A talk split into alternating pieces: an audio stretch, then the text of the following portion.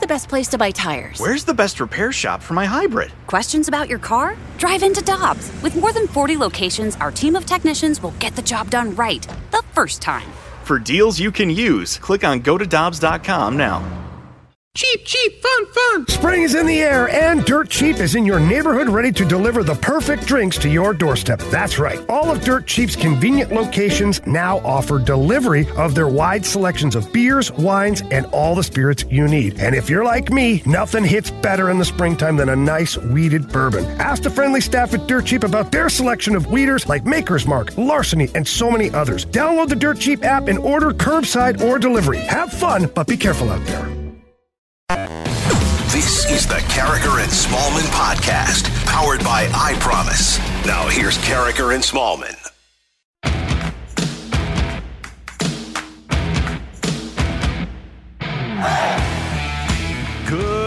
Good morning, everyone, and welcome to Karraker and Smallman on 101 ESPN in St. Louis. It is 7 o'clock. Your time check brought to you by Clarkson Jewelers, an officially licensed Rolex jeweler. We have a lot coming your way today. Greg Amsinger, as a matter of fact, at the bottom of this hour. It's going to be another nice day in St. Louis, so if you want to leave your home office and go out and play golf today. At noon, it'll be 57 degrees, Oh. sunny and 61 at 1 o'clock, and it'll be 64 in the 3 and 4 o'clock hours, Michelle. 64 degrees And on sunny. December 10th. Not bad. Yeah, I think a lot of people need to take a personal day and go play golf. I agree, 100%. You can text us if you're going to go play golf. 65780 is our Air Comfort Service text line. You can reach Michelle on the uh, socials at M. Smallman on Twitter and Instagram. I'm on the Insta as well. I am at RJ Karraker and at Randy Karraker on Twitter. A couple milestones before we get to the fact that the Blues were screwed by the NHL. uh, one milestone is, Michelle, we're nearly halfway to our goal in our 12 Days of T-Shirts fundraiser to benefit the Little Bit Foundation. That's right. I checked this morning and we are right at our halfway point to $10,000. Thank you so much to everyone that has been so gracious and donated. And if you haven't already, please get involved as we inch closer towards our goal here to help the children of St. Louis in need. All you need to do is head to 101ESPN.com, donate at least $25 online between now and December 14th, and you get a free 101 ESPN t shirt. But your money is going to go towards helping the Little Bit Foundation provide a backpack filled with school supplies to a local student in need, Randy. And as Michelle said, you can go to 101ESPN.com to donate. And special thanks today to T Mobile for making a donation match of $500 to the 12 Days of T shirts fundraiser. The other milestone, Michelle is doing 75 hard, and Ugh. she'll tell you about it, but she's through hashtag 70 hard. Yeah, today's day 71. So I've completed 70 days of 75 hard. And what it is, is it's a workout and really mental toughness challenge from Andy Frisella, who people may know, especially here in St. Louis. He is the founder of Supplement Superstore and First Form. A lot of people use their supplements, but it's rigorous, Randy. You have to do two workouts a day of at least 45 minutes, and one workout has to be outside, regardless of the weather. You have to follow a diet of your choosing, but with no cheat meals. So 70 days and no cheat meals for your girl. You can't have any alcohol, which is Yikes. rough. You have to read at least 10 pages of nonfiction every day and take a progress picture. Oh, and you have to drink a gallon of water on top of all that. So we've made it past 70 days. The finish line is right around the corner, and I am tired. And I want coffee. And I want ice Congratulations. cream. Thank you. Because you displayed a lot more mental toughness than I did. All right, let's talk about the Blues because a couple of weeks ago, our friend Greg Wyshynski at ESPN.com revealed that the NHL would have different divisions this year because of the fact that American teams can't get in and out of Canada. So the seven Canadian teams were going to have one division, and then there would be eight other divisions. And the Blues division was going to include Detroit. They were going to mm-hmm. come back, Chicago, Nashville, Florida, Tampa, Pittsburgh. Uh, anyway, it was going to be a central division. Yesterday, word came out from multiple sources that the NHL has decided to not go that direction and that the Blues will be in a division with Anaheim, West Coast, Arizona, Pacific time zone much of the year, Colorado, Mountain time zone, Dallas, they're in the Central time zone, LA, San Jose on the West Coast, Vegas, Pacific time zone, which does not help. I know you're only playing 28 road games and I guess 16 of those would be 9:30 starts nominally, but that certainly doesn't help our show in terms of trying to watch late games and really it's all about us. Yeah, it's all about the fans, is it not? How Yeah. how did the fans of St. Louis benefit with so many late starts? We remember in the bubble in the playoffs those late starts that the Mm-hmm. Blues would have. They were brutal. How many people would wake up early to listen to us to be like, "Can you explain what happened to in the game last night?" Because I didn't stay up. And you wonder what happened here. Why would the NHL take away Blues Red Wings games, Blues Blackhawks games, Blues Predators games?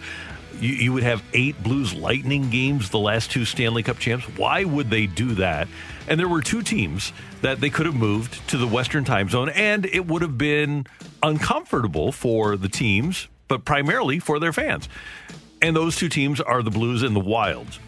The Twin Cities are further west uh, than St. Louis. They they fit in that time zone. The Blues are a more historic franchise. They have more recent success. They've always been a good TV draw. And Michelle, for the life of me, I can't figure out why the NHL would put, put the Blues in that division unless the Blues agreed to it. Now, we don't know if that's the case, but man, I'll tell you what, having this franchise in that division doesn't make any sense at all. When I saw the, the tweet come down last night, Randy, I had to read it twice because I thought it was a typo that the Blues weren't in the Central Division, that they would be the ones that were going west. Because to your point, I would think if not only you're the NHL, but if you're the Blues or these other teams, that those Blues Red Wings matchups, those Blues Blackhawk ma- matchups, as you mentioned, Nashville, Tampa Bay, those are matchups that people want to see. You're getting more eyeballs on your product. The storylines are there, the rivalries are there, the the good actual matchups right now in present time are there. Why would you take that away? Those are national TV games. Yeah. Here's another part of this. And yes, the Blues could have been in a division. If let's just presume that Minnesota would have been out west, and the Blues would have been in a division with the defending Cup champions Tampa and Nashville, and Florida, where Joel Quenneville is the coach now, and Columbus, which is a pretty good team.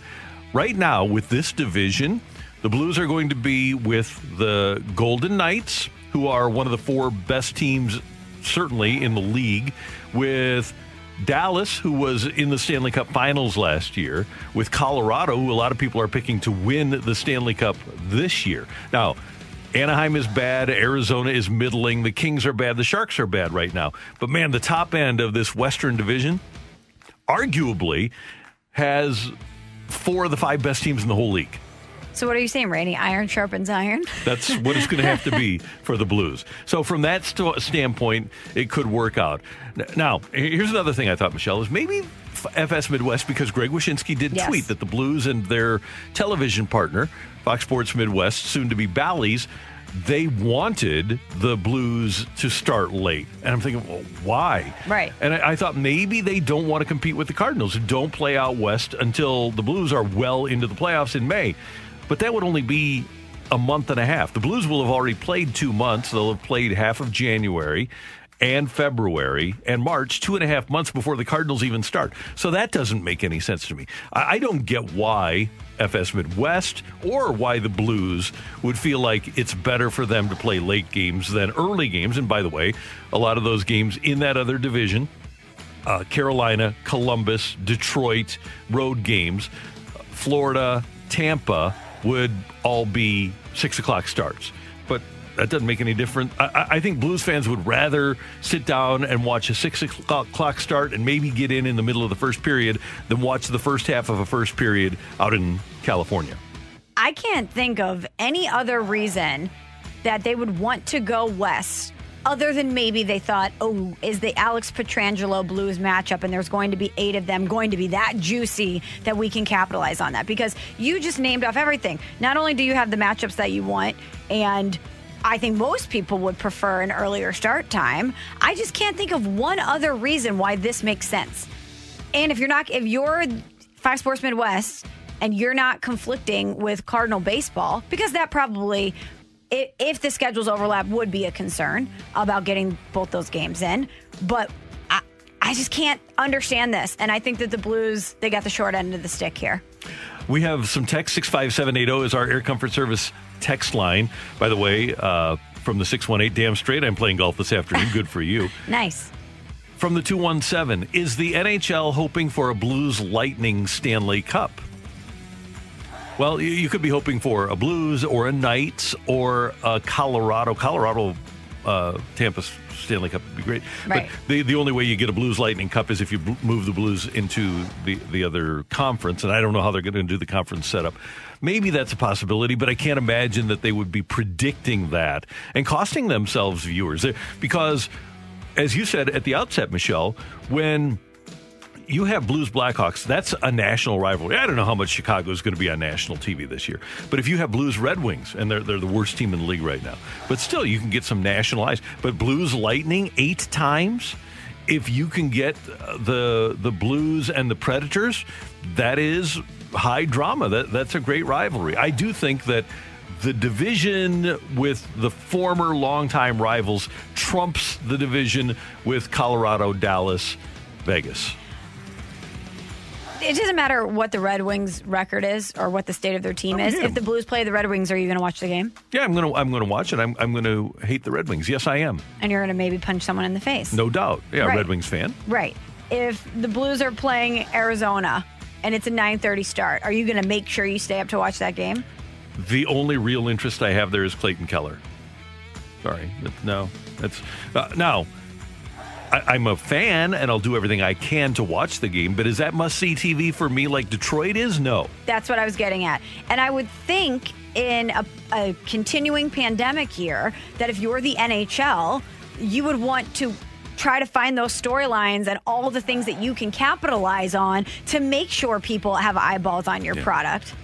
I'm going to give you one more tinfoil cap conspiracy because those Oh, are popular now. There, Yeah. There's a lot of people that are them. wearing those tinfoil caps. All right, let's go. I wonder if perhaps the Blues were offered this possibility and the league said, look, San Jose's not coming back. They, they aren't playing home games until May if they do it all.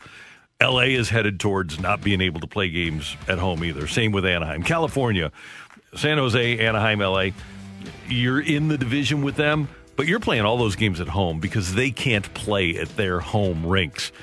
Is it possible that the NHL is looking ahead with what apparently is going to be a continued COVID issue, even though we're going to have a vaccine for a lot of people, for people that are working in hospitals and old people that don't generally watch hockey? Well, the, the people in the health care industry do, but the, the people in the hospitals don't. But my point is this could California be shut down? And could the Blues know that California is going to be shut down and all these games are going to be played at Enterprise Center anyway?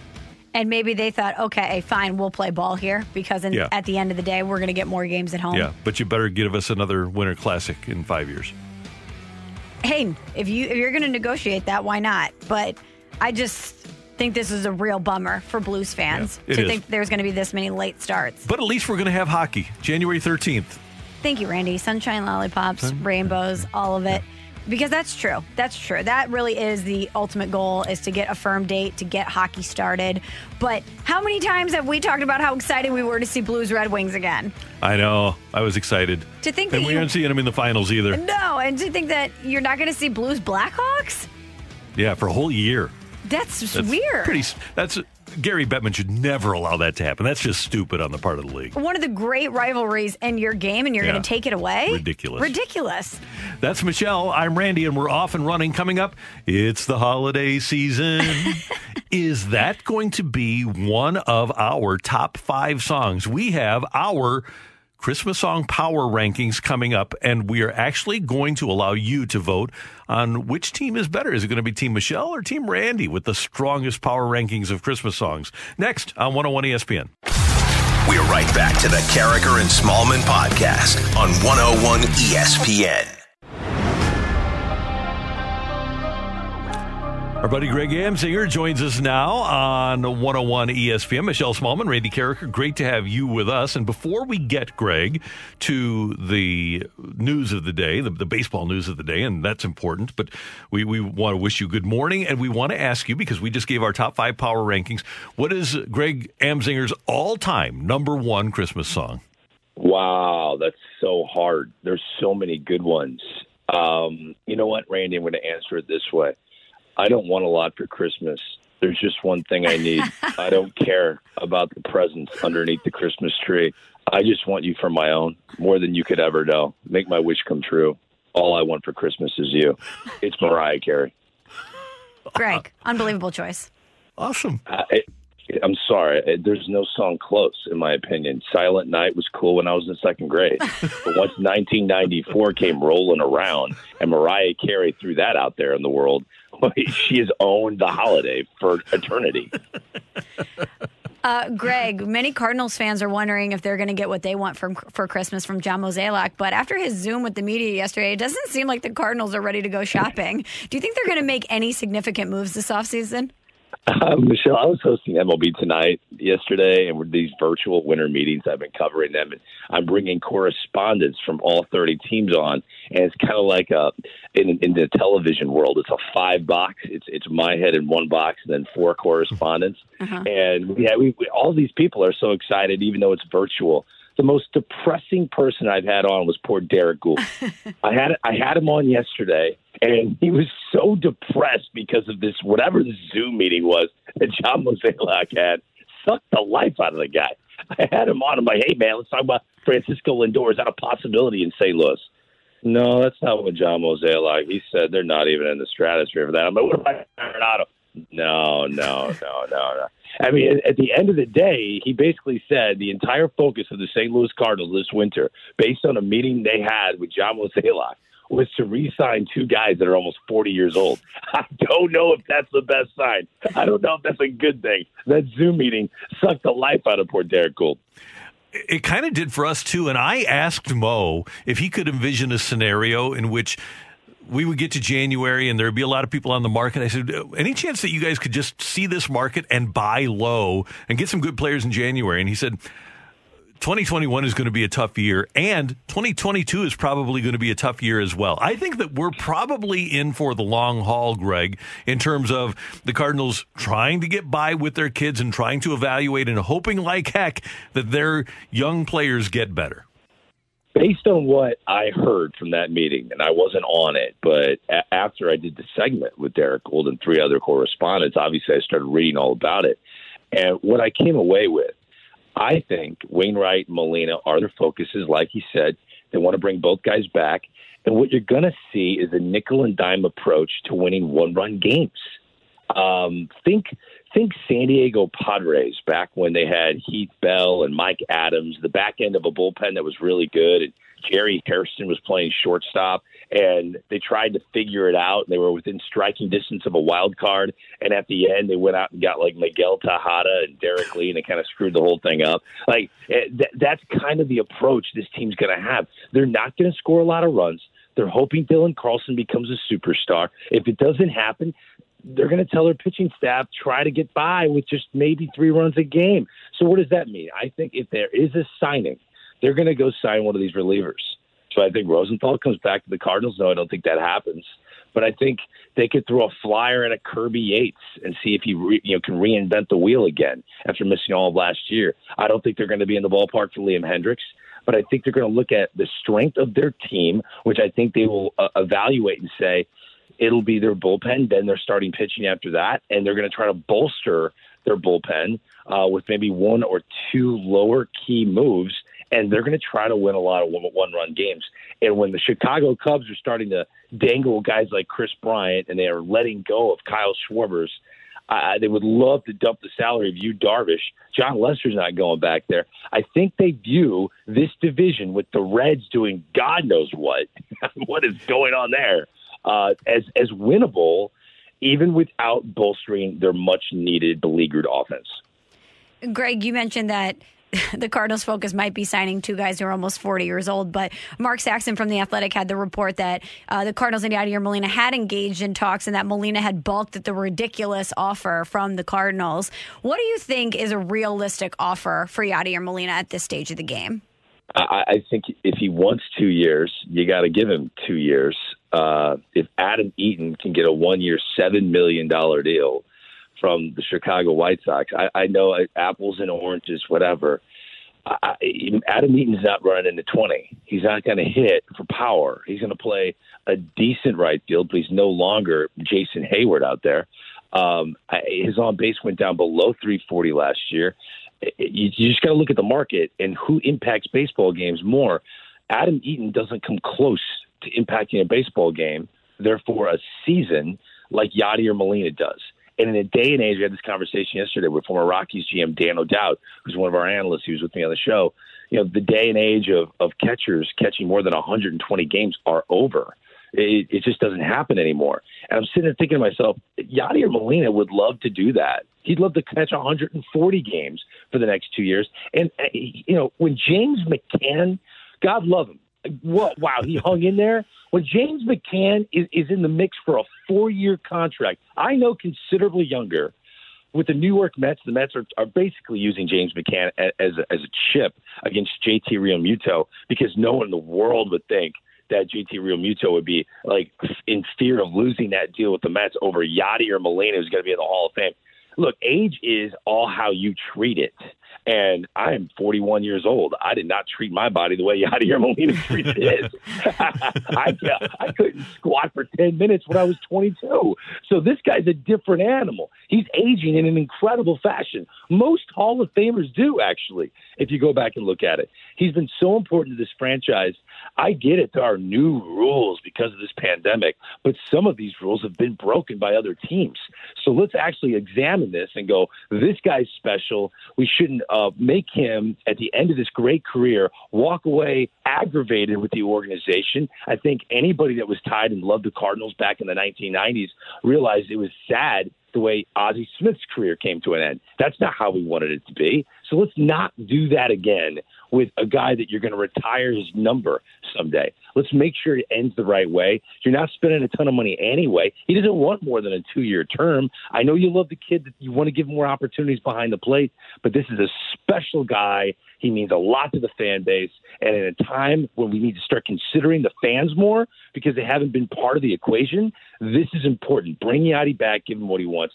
Two years, I think he would take two years for 20 million. Do it. So do that. And Greg, tell me this. When you look at the way teams have won or been in the World Series over the last five years, Tampa is brilliant. Dodgers have spent a lot of money, both at the major league level and in regards to their system.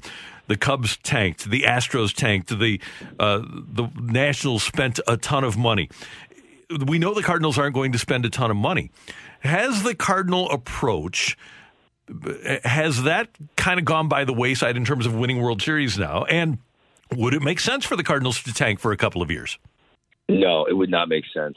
Um, it's a great topic to bring up, Randy. The other day, when the Texas Rangers announced that Chris Young is going to be the new general manager of their organization, I thought that was one of the biggest stories of the year in baseball, and it needed more attention. Why?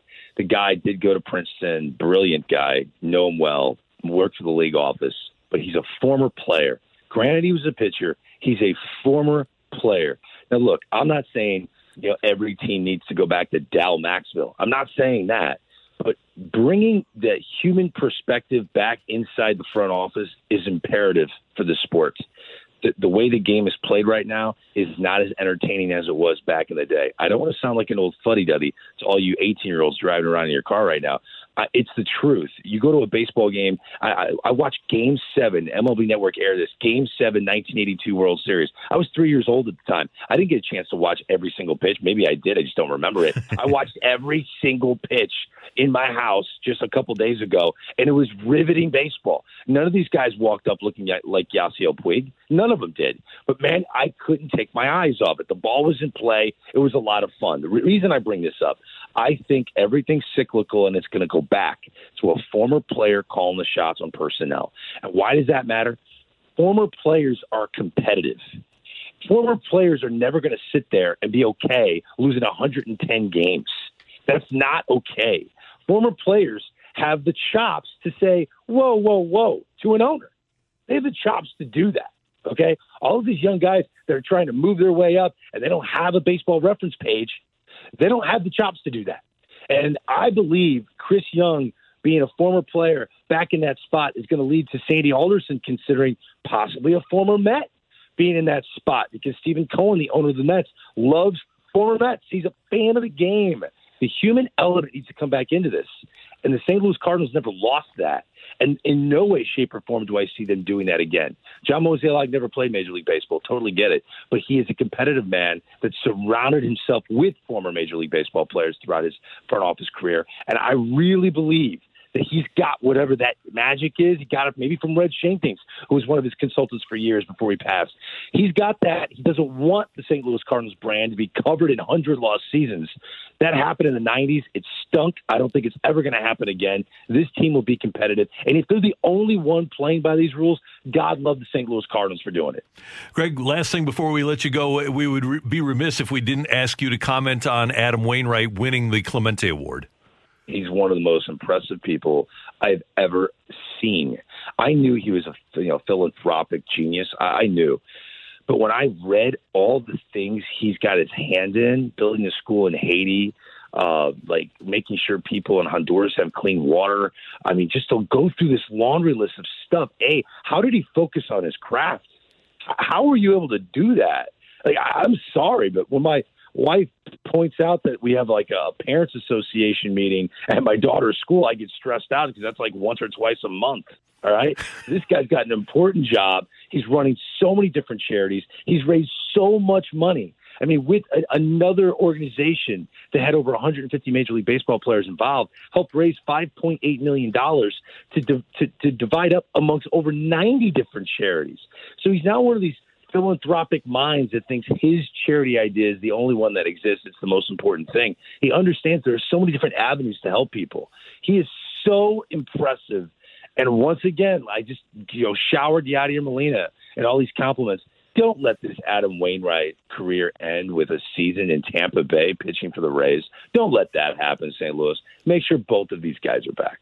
Greg Amsinger, you are the very best. Thanks so much for the time. We appreciate it. We love you weighing in on our Christmas song power rankings, and we'll talk to you soon.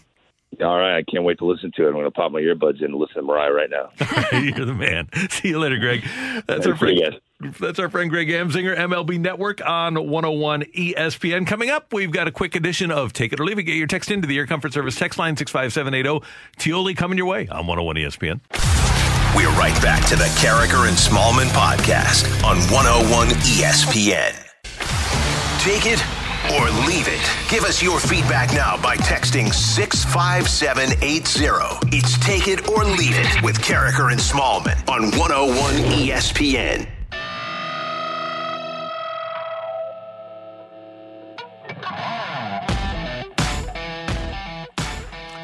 We need your text to the Air Comfort Service text line at 65780. Time for a quick game of Take It or Leave It. And Tanner Hendrickson will have your Take It or Leave It's for us.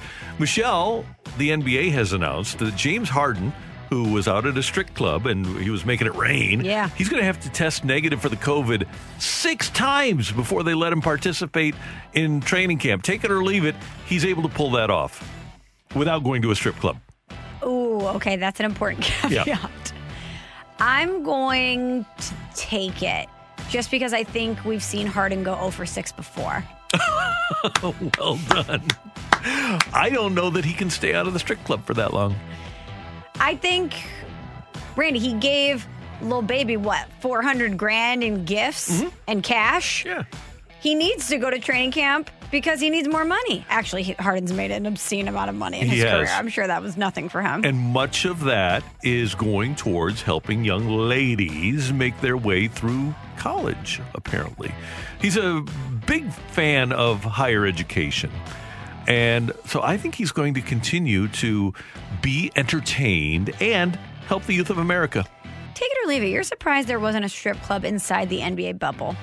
Yeah, I'm 100% suppl- surprised. I know I'll it was take at that. Disney. I know it was at Disney, but yeah, still. Still, no. Still. They used to have like a tractor trailer that would show up on the parking lot of Raymond James Stadium.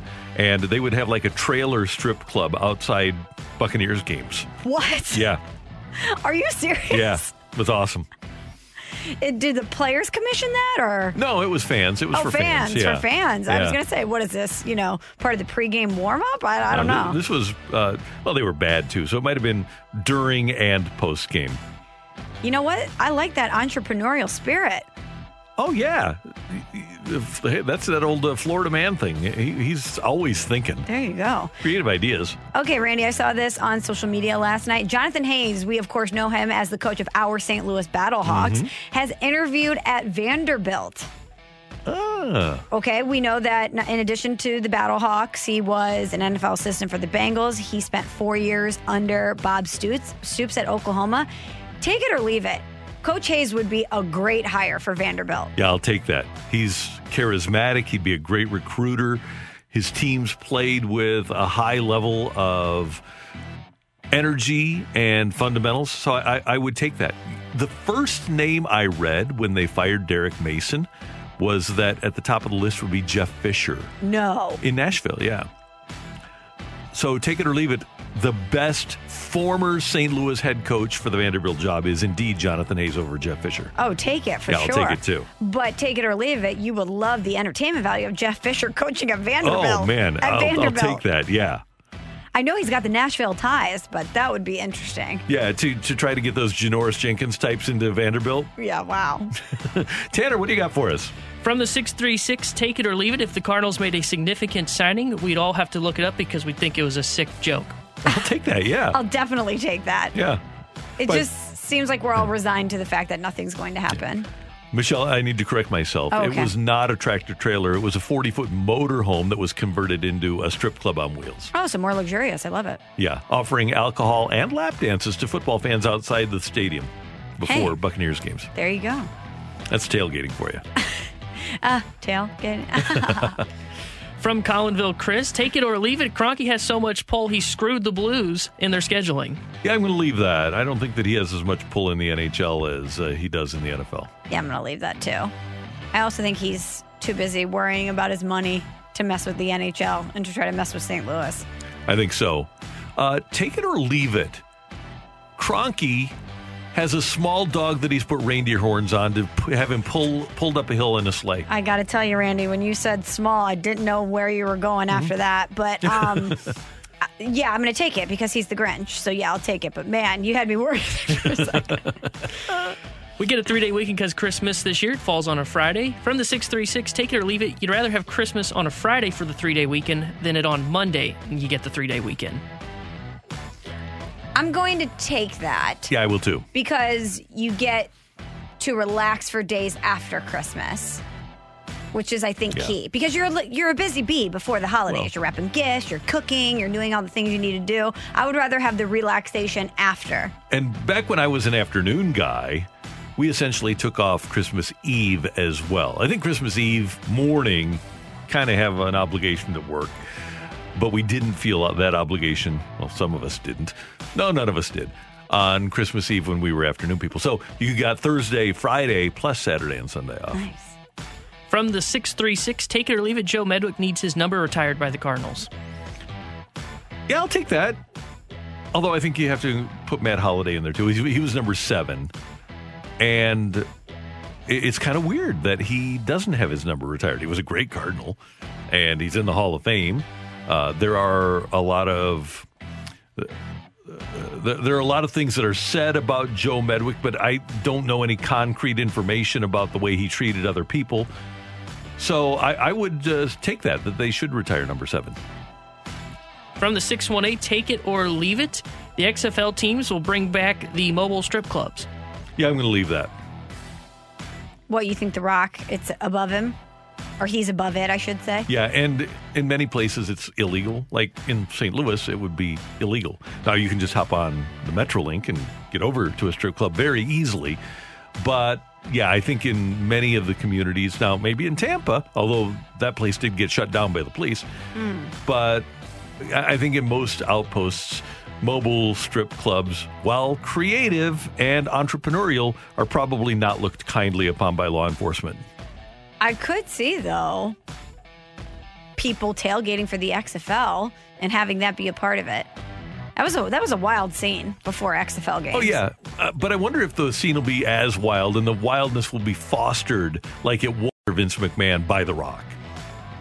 I think it should be because that was part of what made it fun. People wanted to go to the games. But people also, I think it was a great family environment here, It at was least. here, here, absolutely. So I, I don't But know. there was people partying early. I would get to the dome early, and Oh, there was yeah. people out in the streets Tailgating. having a good time. hopefully, The Rock takes care of us and gives us a, a great product. Hopefully, hopefully he gives us Kurt Hunsaker back, and hopefully he gives us Michelle Smallman back on the sidelines. For God's sakes. That would be great. I would love that. hey, Dwayne, give me a call. Thanks I'm available. For your, thanks for your text to the Air Comfort Service text line 65780. Next up, the Cardinals have been in touch with Yadier Molina and Adam Wainwright, but are they going to be able to keep them around? That's next on 101 ESPN. We're right back to the Karraker and Smallman podcast on 101 ESPN. You're not spending a ton of money anyway. He doesn't want more than a two year term. I know you love the kid, that you want to give more opportunities behind the plate, but this is a special guy. He means a lot to the fan base. And in a time when we need to start considering the fans more because they haven't been part of the equation, this is important. Bring Yadi back, give him what he wants. Two years, I think he would take two years for 20 million. Do it. That's Greg Amsinger, last hour here on Karraker and Smallman on 101 ESPN. We're at 805. Your time check brought to you by Clarkson Jewelers, an officially licensed Rolex jeweler. Greg makes it sound so easy, Michelle. Two years, 20 million. Just do it. Yeah, why not? Why not? Well, it's not our money. Of course, it's easy. Yesterday, John Mozeliak met with the media, and I asked him because he spoke to the media after the World Series had concluded. I asked him if the Cardinals have a budget now for a 2021 team for the most part, that hasn't changed. Um, you know, we we have a, a idea of, of what our payroll is going to look like, but we don't have a, a, a, hard number. You know, obviously, when you sit in my seat, it's easier to build a club when you know exactly what you have to spend. But that's where I think like you're seeing just some clubs right now in general just trying to remain patient and and ultimately uh, allow themselves as much time as possible to get a better sense of what revenues might look like. So at this point, I don't feel like in any way our hands are tied. It's just a matter of, of you know, looking at what resources we have, what we have available, and how to best deploy them. And Michelle, one thing we do know for certain is that the Cardinals' payroll is going to go down. It's not going to be what it was, eh, what what it was projected to be in 2020 before the pandemic hit and they cut down to 60 games. So for those that would hope, and I think we're in that boat, that the Cardinals would go out and sign free agents and try to improve their team from the outside. I don't think that's happening. I don't think that's happening either.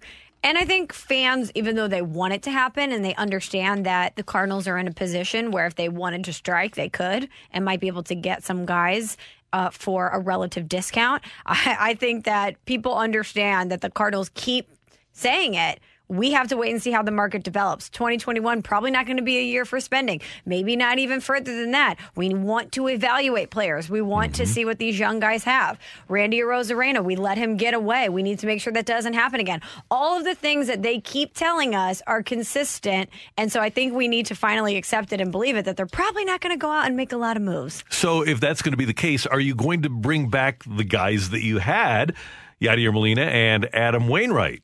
Right now. We've we've had very open discussions, and you know, the I think the pace of these everybody understands is again not the normal December, and, and so I don't feel there's like any extraordinary pressure to necessarily do something today. And so again, I'm just going to remind myself and and everyone that that I work with that being patient is probably the best strategy we can have right now. And one of the questions I think that we would have as fans is are the Cardinals, have they talked to those two players about kind of having a right of first refusal, the ability to match an offer from the outside? Uh, certainly having clarity on them would, would be helpful, yes. As I stated from the beginning, that we are keeping you know the pulse of both trade and and free agent market and you know i don't envision a, a scenario where we're going to feel like we were left at the altar but i suppose um, on any given year, that's possible. I'm sure that among their top priorities is to figure out what's happening with Wainwright and Molina. Not only because it's going to shape the way that they uh, look at their finances and potentially spend money moving forward, but they know the significance that these two mean to the organization, that they mean to the fan base. And as Mo just said, being left at the altar, I think that the Cardinals are smart enough to want to make sure that they're in on those conversations and that it's not a situation where they're taken by surprise or the fan base feels like the Cardinals didn't do enough to keep either one of them. So I would imagine that once those two contracts are, are figured out one way or another, then you might see the Cardinals make a little bit of a move here or there. Michelle, one thing we know for certain about William O. DeWitt Jr. is that he's a businessman and that he is, when you're a businessman, He's in the business of, in a logical setting, buying low, selling high. Unfortunately, this is not a logical setting because of the pandemic. Right. But I did ask Mo if they get to January, and he said January is the new December, that we really aren't going to have movement among players in free agency until January. But I said, what if you get to January and there are players out on the market that are good players that you can get for pennies on the dollar? Could you envision a scenario in which you would go to Mr. DeWitt and say, man, we can get some players at a really good bargain here? Would you look at that? Very hard question to answer because does that mean I already deployed resources? Does that mean um, I feel like I have, I just want to deploy more resources that I don't know I have or have not? Uh, Bill and I talk daily, right? Our relationship is is one that that is very transparent, very candid, and as things move, you know, sometimes we move. So zigging and zagging is not something we're afraid to do. And you know, ultimately, um, you know, last year was difficult economics for really everyone, and and so you know we're adjusting. Again, we feel there's there's value out there. I'm sure we'll um, be looking into it. We'll be looking into it. Translation: patience. Yeah, right. That was the theme throughout his Zoom call. And in an on demand society where fans want something big and they want it now, or they want to know about Wayno and Yadi now, patience is not something we're used to or that we like. And let me give you something else that we should all be prepared for because we do need, we as a, a fan base, we, we, want to see the Cardinals go get a left handed bat. We've been talking about David Dahl or Eddie Rosario or Joc Pederson. And the Cardinals are looking at Dylan Carlson and Justin Williams. They're excited about the guys they have in house. They aren't going to go get those guys either. We're, we're talking about those guys. Uh, let me put it this way with apologies to Rick Pitino. David Dahl ain't walking through that door. All right. Justin Williams is going to get the opportunity to be a left handed middle of the order bat. Dylan Carlson's going to get the opportunity to be the left handed middle of the order bat. I would be shocked if, aside from catcher, if Yadier Molina leaves, if the Cardinals go out and spend any real significant money on a player that has a chance to play for them on a regular basis. So we're talking Wayno and Yadi potentially re-signing mm-hmm. or nothing. Yeah, and if if Yadier Molina leaves, go out and get a free agent catcher. But are are they going to go out and try to improve their team by spending five million dollars on a platoon outfielder? I just don't see it happening because I think they'd rather spend six hundred thousand and hope that Justin Williams comes through, or hope that Dylan Carlson is a middle of the order bat, and uh, hoping that Tommy Edman comes through. And by the way, they they said that the door for Wong is somewhat ajar, but he's not coming back. Mm-hmm. So I think right now, if you go to Cardinals.com and look at their roster, what you see is what you get, aside from perhaps Wainwright and Molina. But if you're the Cardinals and you're looking at the two things that were most important to you this offseason to save money and to also evaluate your mm-hmm. youth and your talent for the future, then both of those things are lining up for you in 2021 because you want to save money and you have all these players in house that you truly want to give a good look mm-hmm. to because I think if you're them, you're looking at what happened in 2020 and you may get some sort of a sense on some guys, but how are you going to be able to really evaluate some people when you had COVID rip through your team, when you had s- such a weird schedule for your season? Some guys didn't get the at bats that you wanted them to get or the playing time that you wanted them to get. So if they're looking to save money and they're truly looking to evaluate the talent that they have in house to say, we need to A, make sure another Randy Arozarena situation does not happen again, and B, find out who we have so that when we have more money, we can go out there and make a move and put together a contender. They're probably sitting in a pretty comfortable spot right now. Michelle, the Cardinals very easily could win this division in 2021 with the way the other teams are acting. And at the same time, this is the Cardinals' version of tanking. This is as bad as it will get for Cardinal fans. They aren't going to take it down to the studs and have a team that wins 72 games or 62 games. This for the Cardinals is their version of tanking and rebuilding. when you can still potentially win the division. Yeah, exactly. Not too bad. That's Michelle. I'm Randy, and we want you to know that you can help us, and you can also help out the Little Bit Foundation by participating in our 12 Days of T-shirts fundraiser. It's brought to you, of course, by our friends at Massage Luxe, and we'd like to also thank our friends at T-Mobile for making a donation of $500 to match our 12 Days of T-shirts fundraiser donations. Michelle, the Little Bit Foundation does amazing things for kids in the area. Yes, they do, Randy. They serve over 14,000 students in need here in St. Louis. They provide them with the necessities they need. We're talking coats and shoes and food, hygiene s- supplies, underwear, the basic necessities that kids need so they can break down those barriers to learning so that the kids don't have to worry about having food or having a coat, that they can just focus on school. And in a year where it's hard enough to focus on school in 2020, let's make sure to give the kids these resources that they need. And you can help them by just going to 101ESPN.com, finding our 12 Days of T shirts tab on the page, and making a minimum $25 donation and get a free t shirt out of it as well. It's 12 Days of T shirts brought to you by Karraker and Smallman on 101 ESPN. Next up, the St. Louis Sports Personality of the Year is voted on by the Missouri Athletic Club fans. Was a shocker last night. We'll bring it to you next on 101 ESPN. We're right back to the Karraker and Smallman podcast on 101 ESPN. A fresh perspective on the day's biggest stories. It's Karraker and Smallman's Fresh Take. Brought to you by Schnucks. Get the app that gets you. Download the Schnucks Rewards app today.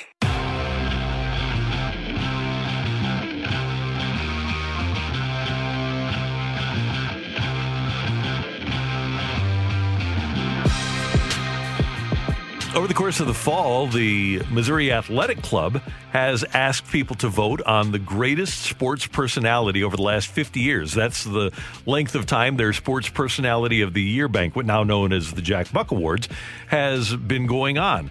And so they got votes from many, many, many people over the course of the fall.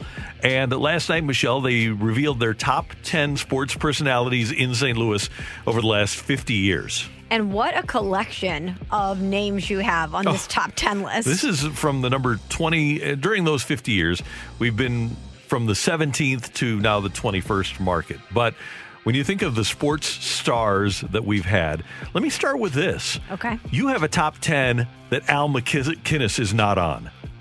that says a lot, doesn't yeah, it? that's phenomenal. And Chris Pronger is not on. And Marshall Faulk is not on. So think about that. You've got Hall of Famers. Orlando Pace is not on. Isaac Bruce is not on. It's it's phenomenal. Uh, I will give you the top 10. Okay. Number 10, Tony La Russa. Legit. Well deserved. Number nine, Jack Buck. Absolutely Icon. legit. Number eight, Ryan O'Reilly. Helped the Blues win their first Stanley Cup. Number seven, Bob Gibson. Phenomenal. Number six, Yadier Molina. Phenomenal. Future Hall of Famer. Number five, Kurt Warner. One of the most iconic athletes, not only in the history of St. Louis, but in Phoenix as well. Uh, number four, uh, l- let me go back to Warner for a second. He led both the, the Rams and the Cardinals to the Super Bowl. Think about that. It's impressive. Yep. Number four is Albert Pujols. Number four in the last 50 years is Albert Pujols. That tells you all you need to know is that Albert Pujols is number four. Amazing. Number three, Lou Brock. Well deserved. How can you argue against Lou Brock? Can't. Number two, another Hall of Famer and the greatest defensive shortstop in the history of baseball, Ozzie Smith. He's number two. The number one sports personality, according to MAC voters, in the last 50 years in St. Louis, Brett Hull. Okay. What did you think when you heard it was Holy? Because the first thing that I thought was yes, he's a legend. He is such a staple in the St. Louis sports community and his in St. Louis sports mm-hmm. history. And the title of this was the number one St. Louis sports personality. And so I wonder if people took that really literally and thought about Brett Hull as a personality. He's not only a legend for what he's Yep. done on the ice, but think about Brett Hull and everything that he's given us from a media standpoint, from if you're a fan, the way mm-hmm. that you love Hully and Hully has embraced St. Louis. I could just see a lot of people wanting to vote for him. I can too. And I have no qualms because he was as big a sports star as there was in the 90s. Not just a, a hockey star, but he was showing up on Letterman's show. He was showing up on the Tonight Show. He was a national celebrity in sports. He, he was as big as anybody. And here in St. Louis, that was amplified because he was playing for our team. So I totally get that. But the thing that surprised me was that in a baseball town, the recency bias of a guy like Pujols didn't move him to the top of the list. If we include Jack Buck, because he was the voice of the Mm-hmm. Cardinals forever, seven of the 10 names on this list are affiliated with Cardinal baseball. Right. So Yeah. to think that a Cardinal wouldn't be at the top of the list is surprising. Right. It, it- it's a great list and it's really interesting and surprising. And, and by the way, they're, they're all legit. I, this is kind of like that Harold Baines thing last year where you say, you don't want to denigrate anybody. My point here would be, and maybe we needed a top 20. But when you think about those names that I listed, Hall of Famers like Faulk and Pace, and um, for a lot of people, Marshall was a great personality. If he happened to be blonde, he was a great personality. okay, blonde female. Uh, Faulk, Pace, uh, like I mentioned, Pronger, MacInnis. Pretty amazing that we, we could have that group of people. And by the way, there are other people that we could. abs- Steven Jackson has won that award. Dick Vermeil could definitely be there. a guy like Joel Quenneville could absolutely be there. We have been so lucky in this town to have so many people. If they do this th- same thing in Cincinnati, with the Bengals and the Reds over the last 50 years.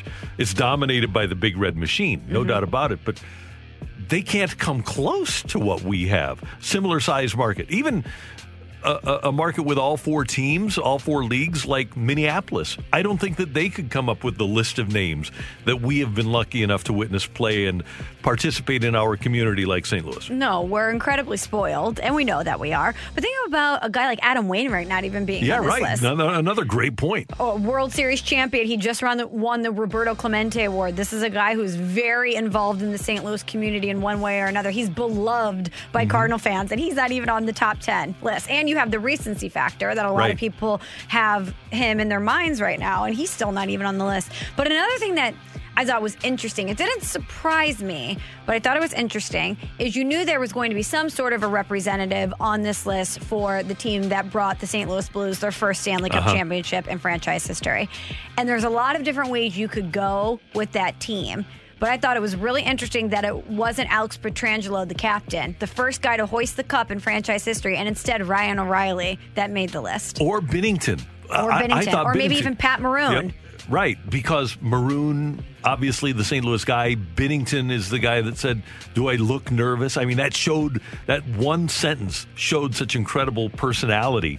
And when you're talking sports personality, I just had a light bulb moment. How is David Freese not on this list? that's phenomenal. Well, eh, when you brought up the term personality when we initially talked about this, I thought that in terms of being highly successful and having a great personality, and I look at the list of names, the fact that Whitey Herzog isn't on the list because he turned around a franchise that was moribund between basically 1970 and 1980.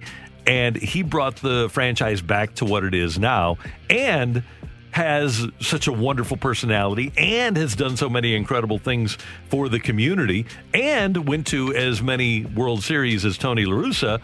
I figured that Whitey Herzog would find his way onto this top 10 list as well.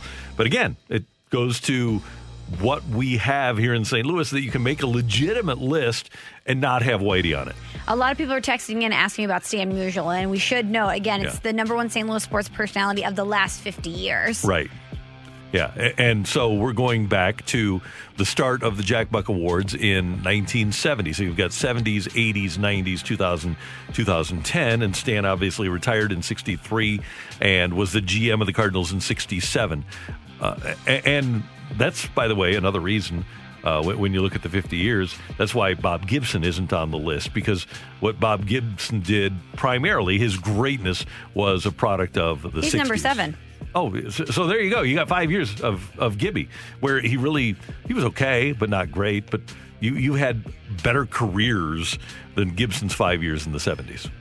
But I'll take any any five years of a Bob Oh, Gibson career. yeah, yeah. I, I I would too. I don't really Yeah. care what what phase of his career you're going to give me Bob Gibson. I'll take any five years of Bob Gibson. But if you're looking at it from the 50 year perspective, and you- you- you're just including from 70 to now, personally, I would take Ted Simmons over those five years of Bob Gibson, who was the centerpiece, the only. I, I won't say the only because Brock was on that team too. Keith Hernandez was on that team too. But in the 70s, Ted Simmons was the guy. I'll put it that way. And he's not on the list either. But a great job by the MAC and gives us a lot to talk about it's pretty phenomenal that we've had that, that many people. And it, it's cool that people still recognize Brett Hull, who hasn't been here since 1998 now. He hasn't been around for 22 years as a player, and he's still recognized the way he is. But we went blues, Randy. We went we, we blues. went blues. Totally. That's Michelle. I'm Randy. It's 101 ESPN. And coming up, we've got The Fight. Stick around. We're right back to the Karraker and Smallman podcast on 101 ESPN. Welcome to And Smallman. In the red corner, average Joe Listener. And in the blue corner, the undisputed king of morning drive.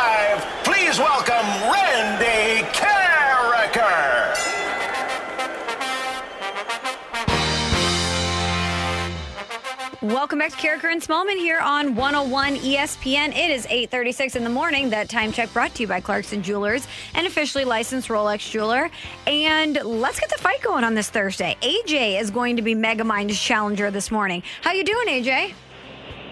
Hey, good morning, Michelle. How are you doing? Good. Awesome, awesome. You ready to jump right in and take on Randy today? Yes, I am. My first time doing this, so I'm ready to get into it. Oh, I love it. First timer. Okay. Well, question number one for you, AJ. On this date in 1992, the NHL awarded two new franchises for the 93 94 season. One was the Florida Panthers, and the other was the Mighty Ducks of Anaheim, the Minnesota North Stars, or the LA Kings. Hmm. I'm going to say the Ducks of Anaheim. AJ, when was the last time Illinois made the NCAA tournament? Was it 2008, 2010, or 2013? Hmm. I'm going to say 2010. Question number three for you, AJ. The Cubs acquired Leon Durham and Ken Reitz from the Cardinals in the 1980 offseason in exchange for who? Was it Bruce Sutter, Lou Brock, or Willie McGee? Oh, man. Um,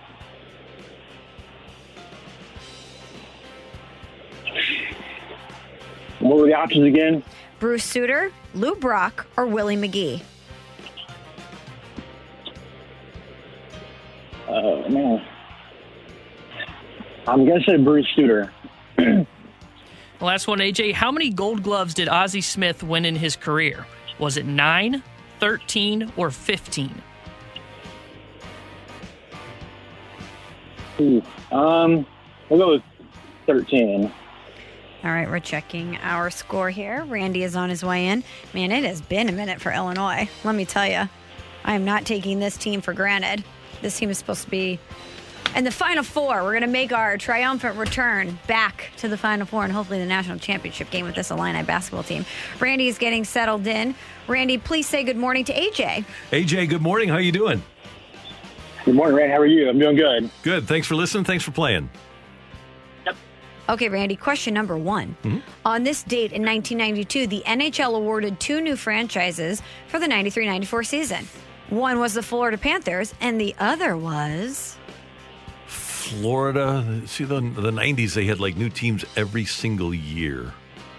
Um I think I'll go though with the Sharks, the San Jose Sharks. Randy, when was the last time Illinois made the NCAA tournament? Ooh. Um The last time Illinois made the tournament. would have been last year. Would have been. Would have been. Yeah. Good call, Randy. Thanks. Thanks, COVID. You ruin everything. Um boy, I, I, it, has Underwood made it? I thought he had. Uh, but maybe not. I'll go with. Let's see. He has to have made it right because he's been there. Maybe not as long as Conzo. So um, let's see. So 20 we didn't have a 19, 18, 17. I'll go with 15. All right, Randy. Question number three for you. The, Cl- the Cubs, excuse me, acquired Leon Durham and Ken Reitz from the Cardinals in the 1980 offseason in exchange for who? Well, the Cubs also got Ty Waller in that trade. I think we've left him out of it. Oh, okay. That- Our That's bad. not fair. And the Cardinals, if I'm not mistaken, acquired one engine number 42, Bruce Sutter, And Randy, how many gold gloves did Ozzie Smith win in his career? 13. Whew. We've had some good fights this week. And we do have a winner. We have a winner and new champion, Average Joe Listener. Brought to you by Dobbs Tire and Auto Centers, your best choice for quality tires and expert auto service. Dobbs. AJ, for your first time, you did a great job. Congratulations, you won the fight. Let's provide our. Awesome, thank you. Yeah, you got it. Let's provide our answers here. The NHL awarded two new franchises for the 93 94 season on this date in 92. One was the Florida Panthers, the other was the Mighty Ducks of Anaheim. Mm, okay. The last time Illinois made the NCAA tournament was back in 2013. They lost in the round of 32 to Miami. Remember Barry Larkin's kid, Shane Oh, Larkin? yeah, yeah. I remember him. hmm The Cubs acquired Leon Durham, Ken Reitz, and who else, Randy? Ty Waller. And Ty Waller in the 1980 offseason for one Bruce Sutter. Do you remember Ken Reitz's nickname? The Zamboni machine. The Zamboni. Mm-hmm. Love that. And Ozzie Smith has won 13 gold gloves in his career. The Cardinals actually acquired Ozzie Smith on this date in 1981. Fun fact for you. AJ, great work, and we're going to talk to you tomorrow. All right, sounds good. All right. Thank you, AJ. AJ with us on 101 ESPN. Next up, the Cardinals are going to head into the 2021 season with Paul DeJong at shortstop and hitting in the middle of the order again. Is that going to be a move and is that going to be a guy that is beneficial for the Cardinals for the long term? That's next on 101 ESPN. We're right back to the Karraker and Smallman podcast on 101 ESPN.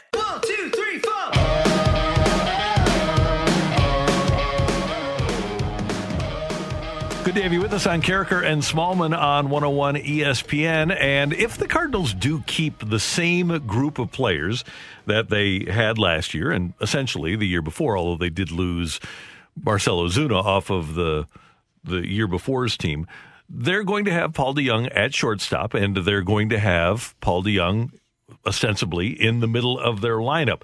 Michelle, I'm willing to throw out last year, although DeJong got off to a very good start.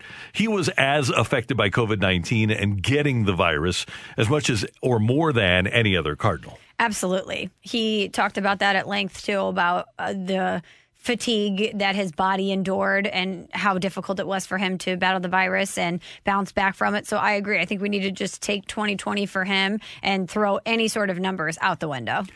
Traditionally, he has been, at least in terms of the analytics, the defensive run saved, uh, in terms of zone rating, he's been one of the best defensive shortstops in the National League. He also is a guy that Michelle has over 162 game averages, 29 homers, 90 RBIs, and a 774 OPS. If you could get that all the time, if you could go through, if you could start in April and go through October, even September, and consistently get those sorts of numbers and not have them be wildly inconsistent, mm-hmm. have a great April and May and then nothing in June, July, and August, and then come back in September. If you could get consistency with those kind of numbers, he'd be one of the best shortstops in baseball. Absolutely. He has a, the skills to be an above average offensive player. It's just can you not have those dips in production, as you mentioned, the fatigue factor, if you will. And I, was looking forward to saying if we were going to get that out of Paul DeJong in 2020. But unfortunately, because of all the circumstances that he was dealt, we didn't get that. But I think if you're the Cardinals, you are looking at Paul DeJong and you're looking at the numbers and the profile that he projects as a player, and you're thinking, hey, there's reason for optimism here. There's Mm-hmm. reason to believe that he can be a steady force for us. And think about the difference in that lineup if you're getting that consistent production from Paul DeJong most of the time. And we need to come to grips with the idea that we might evaluate players differently than the Cardinals do. The last time the Cardinals played a full season, DeJong played 159 games in 2019. He hit 30 home runs. He did strike out 149 times in 664 plate appearances, and he hit 233. The Cardinals don't care about batting average. They don't evaluate players based on batting average, and they don't care about strikeouts. So, from the Cardinals' perspective, that 762 OPS a couple of years ago with 30 home runs and the defense that he played, they kind of like that. And Mo was asked yesterday what the expectations should be for DeJong in 2021. If all goes well with him, he's he's someone that could win a Gold Glove, and he is someone that we think can be, you know, an impact middle of the order hitter. Now, lots of things have to go right on that. I think the one thing you would like to see out of Paul is, is consistency. You know, he's someone that, you know, when you look at 2020, I don't think any of us should try to like read too much into performance or what you saw because, you know, everybody had a different story on the St. Louis Cardinals, whether that was they had COVID, whether they were quarantined, but the, the, stop starts were very difficult for many players. And, you know, Paul was someone that, that did contact, um, contract COVID. And so I'm not sure he actually had the, the strength and the same um, um, type of season he might have had had he not. So when you ask me what I expect from him next year, it's it's to be a really good player. We think he's a talented guy. That's someone we invested in. And we believe in him. If indeed the number six hitter is a middle of the order bat, then yes, the Cardinals do have an impact middle of the order bat because he's an impact number six hitter. Can you win a World Series with Paul DeJong hitting fourth or fifth? Yeah, if everything goes your way, but he is not. He he doesn't reach the level of the number four and five hitters that have shown up in the World Series the last few years. As Mo said, a lot of things would have to go right. Mm-hmm. But do you think the Cardinals are looking at it from uh, the the lens of is this going to be the player that we need him to be for a World Series contender? Probably not. No. I think they're looking at it from hey, based on what we've seen of him, can he give us more for 2021 and what what is going to be an evaluation year and a money saving year and a year where we're hopefully having some players take the next step because again, you have to look at it through, through the lens of the Cardinals' philosophy and the way that they're approaching this upcoming season. And if they want to evaluate these like, young players and they want to save money, but they also know that they can still contend for the division, which is a realistic goal. They're looking at guys like Paul DeJong and they're saying, hey, based on our projections and based on what we know from him from a defensive standpoint, and hopefully what we get from him a little bit more consistency from an offensive standpoint, if we have guys like that provide us what we need in 2021, we have room to save money and we have Mhm. room to evaluate these young players while still being a competitive team within our division.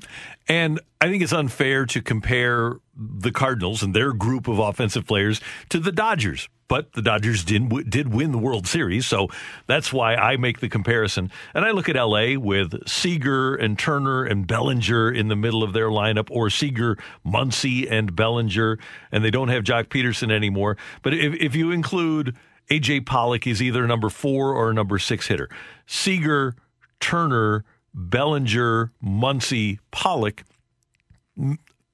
Paul DeJong's probably as good at this stage of his career, as good as AJ Pollock. But the Dodgers don't have a circumstance in which they, I don't believe, are going to hit a guy like Paul DeJong if he's playing for their team second, third, fourth, or fifth. When Paul DeJong is on, do you think he could be the MVP of this team? Not as it's constituted presently. No, because I, I think every single year Paul Goldschmidt's going to be a better player.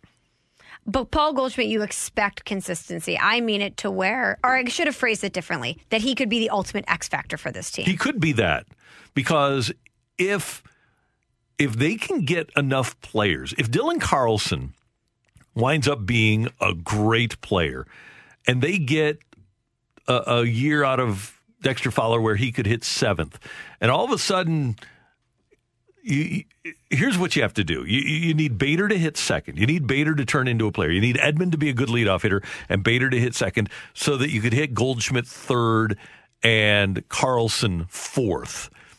And then hope like hell, whether it's Andrew Knizner or somebody else, that you have a number five hitter. If you could get into a situation where DeJong is your number six hitter and playing shortstop the way he's capable of, yes, he could be the ultimate X factor.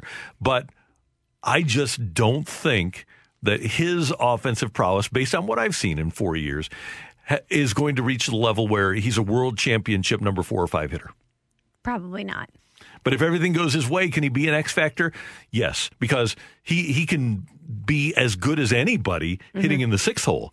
I just don't see it coming in the four or five hole. Which is where you're going to get him probably in 2021. And one thing the Cardinals do need, and we touched on this a little bit earlier, is they need a left-handed bat in the middle of their lineup. When you're looking, and maybe Carlson can be the guy, but when you are looking right now at DeJong, Goldschmidt, Molina as the middle of your lineup, you need some left-handed thump in there. And perhaps Dylan Carlson can be a left-handed power hitter. Perhaps Justin Williams can be a left-handed power hitter. But all the good teams have a left-handed thumper in the middle of their lineup, and the Cardinals do not have that guy right now. And I would imagine that you're going to see Williams and Carlson get the chance to be Yeah. that guy because the Cardinals are probably looking at it as, hey, we need to see if they're capable of this before we look externally. Yeah, and they're paying Matt Carpenter to be that left-handed thump, but we haven't seen that in a while. No, unfortunately. But maybe this is the year. Yeah, I hope so. He's he's only 35, right? He's Yeah. still got some upside. Mm. Yeah, you never know. so uh, hopefully Paul DeJong's the guy. And by the way, it looks like Tommy Edman is penned in at second base and to be the leadoff hitter. Carpenter is penned in to be the third baseman, and I would think hitting down in the lineup. Although I think they'd love to dream that he's going to regain some form and maybe wind up being a number two or a number four hitter. I don't see that happening. Carlson is going to play, Bader is going to play, Fowler is going to play, and then you'll get some at bats for guys like Williams and especially uh, O'Neill. He'll he'll get a lot of at bats, and they they would love to. Uh, to- to again, like you mentioned earlier, just evaluate these guys and build for 2022. The realistic part of this is that the, the Cardinals are all about 2022 right now, and hopefully, hopefully 2022 will happen. 2022 is going to be awesome. Looking forward to that. Yeah, it's going to be a great lockout. Oh, It'll be one of our all-time favorites, Michelle. I forgot that that was looming, Randy. I forgot that that's looming too. sorry. As soon as we make it past 2020 and 2021, then we have that on the table. Are you kidding me? Unreal. Hey, one other thing that's looming, but this is a good thing, is Christmas. Christmas Eve, two weeks from today. And we're trying to help out the kids from the Little Bit Foundation with our 101 ESPN Karraker and Smallman 12 Days of T shirts fundraiser. Do you want a 101 ESPN t shirt? I know you were getting dressed this morning and you were saying to yourself, you know what? This outfit could use a 101 ESPN t shirt. Well, you have a way to get it. Go online to 101ESPN.com, donate at least $25 between now and December 4th. You're going to get that 101 ESPN t shirt as a gift for your donation. Plus, more importantly, your donation will help the Little Bit Foundation provide a backpack of school supplies to a local student in need. And all we need you to do is go to 101ESPN.com, find our 12 Days of T shirts page, make a minimum $25 contribution, and you can get that free t shirt plus an autographed holiday card from Michelle and me. and we'd like to thank our presenting sponsor, Massage Luxe, and a special thank you to T Mobile for making a donation match of $500 to the 12 Days of T shirts fundraiser. Coming up on 101 ESPN, is Miles Mikolas going to be back? And what sort of role will Carlos Martinez play on the 2021 Cardinals? That's next on 101 ESPN. We're right back to the Karraker and Smallman podcast on 101 ESPN. Opinions do matter. Time for today's big thing with Karraker and Smallman on 101 ESPN. Powered by SSM Health Express Clinic at Walgreens. Visit SSMHealth.com for more information.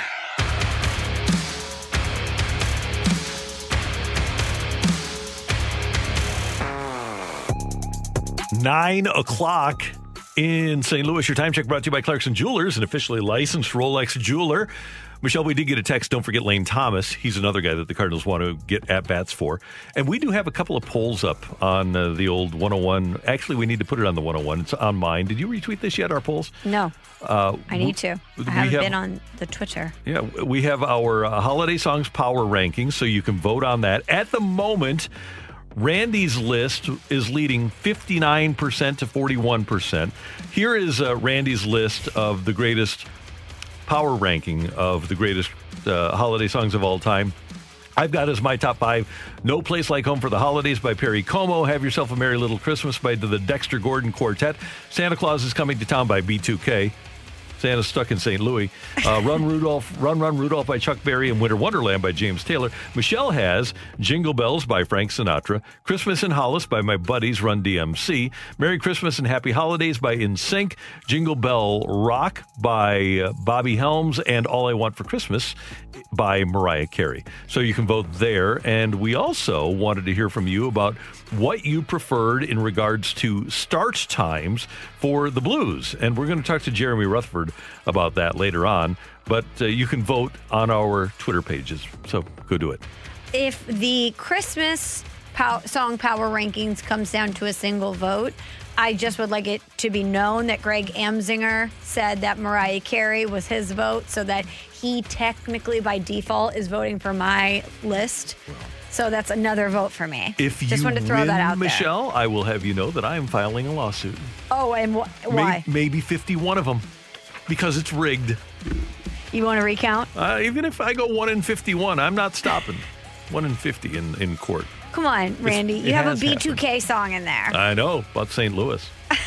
Pretty good. Hey, uh, as Mo spoke to the media yesterday, we talked about some of the injured players, and uh, obviously Jordan Hicks and Miles Mikolas top that list. Are they going to be ready for spring training?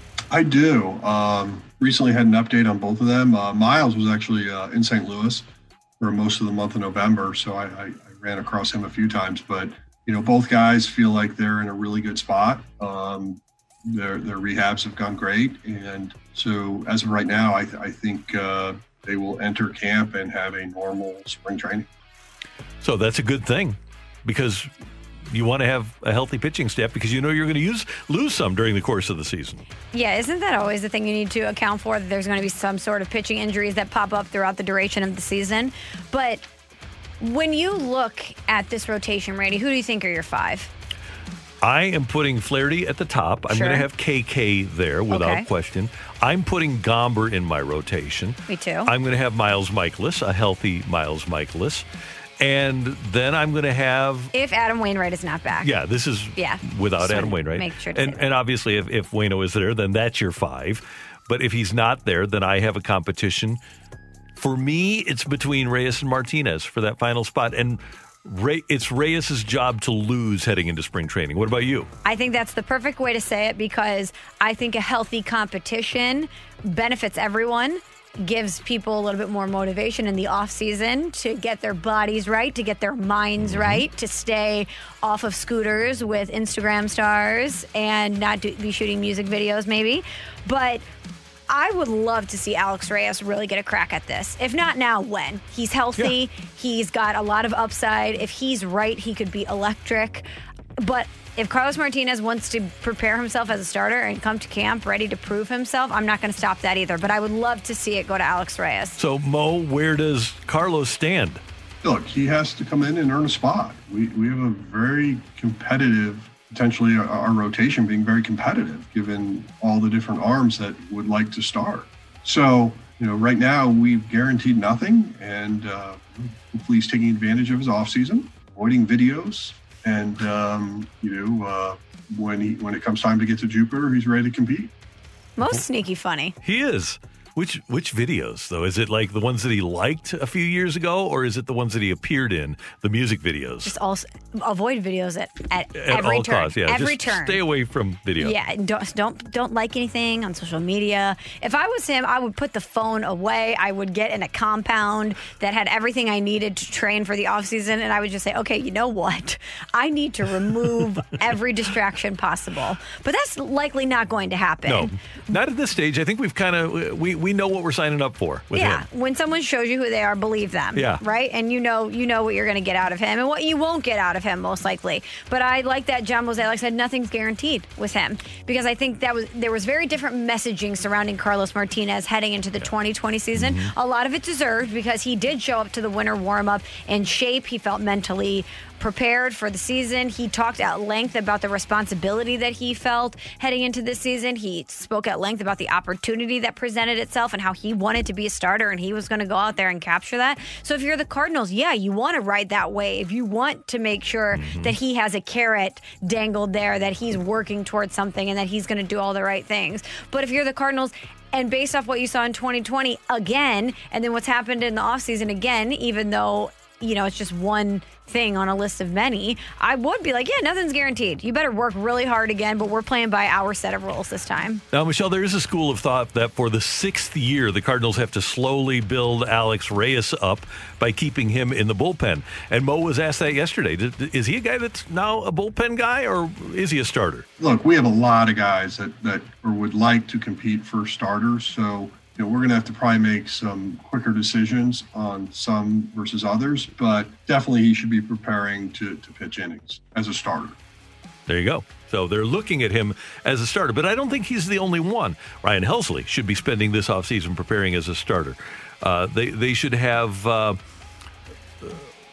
pretty much everybody. He said seventy percent of their pitchers, pretty much everybody preparing as a starting pitcher. And for all of the questions and uncertainty that surrounds the St. Louis Cardinals heading mm-hmm. into 2021, if you're a fan, you should be excited about the fact that the Cardinals, again, have all these exciting young pitchers that you're going to get to see. And if it's an evaluation year, that applies to pitchers as well. Yeah, they still envision Genesis Cabrera as a starter. They believe that Zach Thompson would have made the team at some point during last year if we wouldn't have had the pandemic and the the only 60 games. So there are a lot of guys, not only pitchers, but potential starting pitchers that the Cardinals have, and at the very least, with people like Reyes and Cabrera, and maybe even Helsley. They'll have guys that can deliver innings because the Cardinals are all about versatility in the pitching now.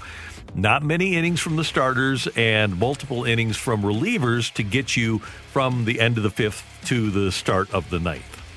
And we mentioned that we didn't include Adam Wainwright in that list. Do you think Wainwright comes back and then there's not really necessarily that spot to compete over? Adam told us, and Adam does not lie, that he had heard from multiple teams. Now, has an offer been made? No. But I have to believe that an offer made to Adam Wainwright by another team will be more substantial than an offer made by the Cardinals. A- And if an offer is made by the Cardinals, then maybe he takes it just to stay in St. Louis. But if money is going to play a role, he can be a really valuable piece for a good team if that has young pitchers. Yeah, with the Mark Saxon report that Yadier Molina balked at the Cardinals' initial offer, I wondered then what the offer to Wainwright would be. But he seems more amenable, as he's done in mm-hmm. the past, to a team friendly deal. I think at this stage in his career, he seems more likely to look at the big picture. Not that mm-hmm. Yadi's not, but I would imagine if the Cardinals were taking that approach with Yadi, they're going to take the same approach with Wainwright from a financial standpoint. Michelle, we have a, a tweet up a poll, and uh, you need to get involved with this if you haven't voted yet. You can go to my Twitter page at Randy Karraker, uh, and uh, we can retweet it. We just want to get as many votes as possible. Right now, Michelle, we have 816 votes. The question is, do you prefer the Blues being out west and playing late, or in the Central playing at six o'clock versus Detroit, Tampa, etc.? 816 votes.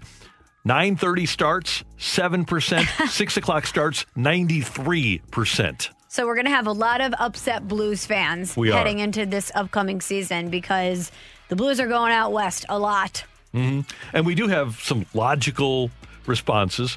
Uh, this one for this season, if they're able to play safely, I won't be picky. Yeah, Which But- is the right answer. And this one comes from Andrew, Bleeding Blue. 9:30 starts are horrible. Let's go with an early start so I can at least get some sleep. That's what we're saying too. Yeah, come on. That's also the right answer. And then uh, voted for six o'clock starts, but eight would be more than ideal. Either of these, maybe 8:30 because the 6:30 start on the West Coast would not be bad. There aren't going to be any fans in the stands anyway. So rather than the uh, 7:30 start out there, which would be 9:30 our time, maybe you do a 6:30, which would be 8:30 our time, right? Yeah. That wouldn't be as bad. No, 8.30 is much more manageable than Yeah. 9 o'clock, 9.30, anything after that. So we know our friends at the Blues are listening, and if they have any chance to change this, 93% say 6 o'clock starts are the preferred start time over the 9.30 start. 7% of you like those. And you're probably listening in California right now. on the 101 ESPN app. And while you're at 101ESPN.com, do us a favor and donate to our to our cause right now. It's a great cause. It's for the Little Bit Foundation. It's 12 days of t shirts. And if you donate at least $25 online now, uh, between now and December 14th, and we do have uh, how many days left? About four days left. You can get a complimentary 101 ESPN t shirt as a gift for your donation. Adam Wainwright, Randy, when he was on with us talking about winning the Roberto Clemente Award, talked about how St. Louis is such a philanthropic place. And this is a great example of how St. Louis rallies to support the people in need here in St. Louis. We're already halfway to our goal, our goal of $10,000. We've already hit $5,000, and we need your help so that we can get to our goal to make sure that the children of St. Louis that are in need of school supplies, of food, just really of the necessities, you know, that we're all looking for, can get it. So please help us. Head to 101ESPN.com to contribute. And thanks to our presenting sponsor, Massage Luxe, and a special thank you to T Mobile for making a donation match of $500 to the 12 Days of T shirts fundraiser at 101ESPN.com. Coming up, we're going to talk some blues with our friend and blues insider from The Athletic, Jeremy Rutherford, who's next on 101 ESPN. We're right back to the Karraker and Smallman podcast on 101 ESPN. It's time for the Rutherford Report on 101 ESPN. Anything you folks want to know about the fascinating world of pro hockey? Here we go. Our Blues insider Jeremy Rutherford from The Athletic is with Karraker and Smallman now on 101 ESPN on the Brown and Crouppen Celebrity Line. JR, good morning. How you doing? Good morning. Good to talk to you guys. Hey, I want to start with this. How do you feel about staying up late for about a third of the Blues games? Well, when I say this, people are going to say wah wah wah, but uh, I wish that I could go to bed when the games were over on the West Coast. But uh, the Z- the zooms will start probably, you know, 20 minutes after those games are over and start in about one o'clock. Maybe finish up about three o'clock. So a little bit later, uh, if if you cover the games. But I'm certainly feeling for some of these Blues fans. If indeed this is the way that the division stays uh, aligned. Jared, what do you think the thought process would be for putting the Blues out west and not in the Central?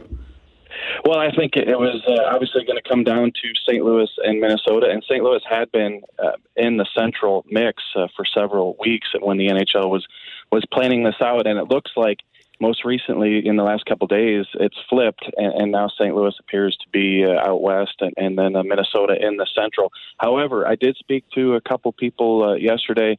Uh, Pierre LeBrun, who I also know is in contact uh, with the league, and it's a situation where it's not uh, set in stone yet. I mean, it looks like it's going to go this way, and it looks like if, if they come to an agreement and uh, and ratify this in the next week, that St. Louis would be out west uh, according to the planning.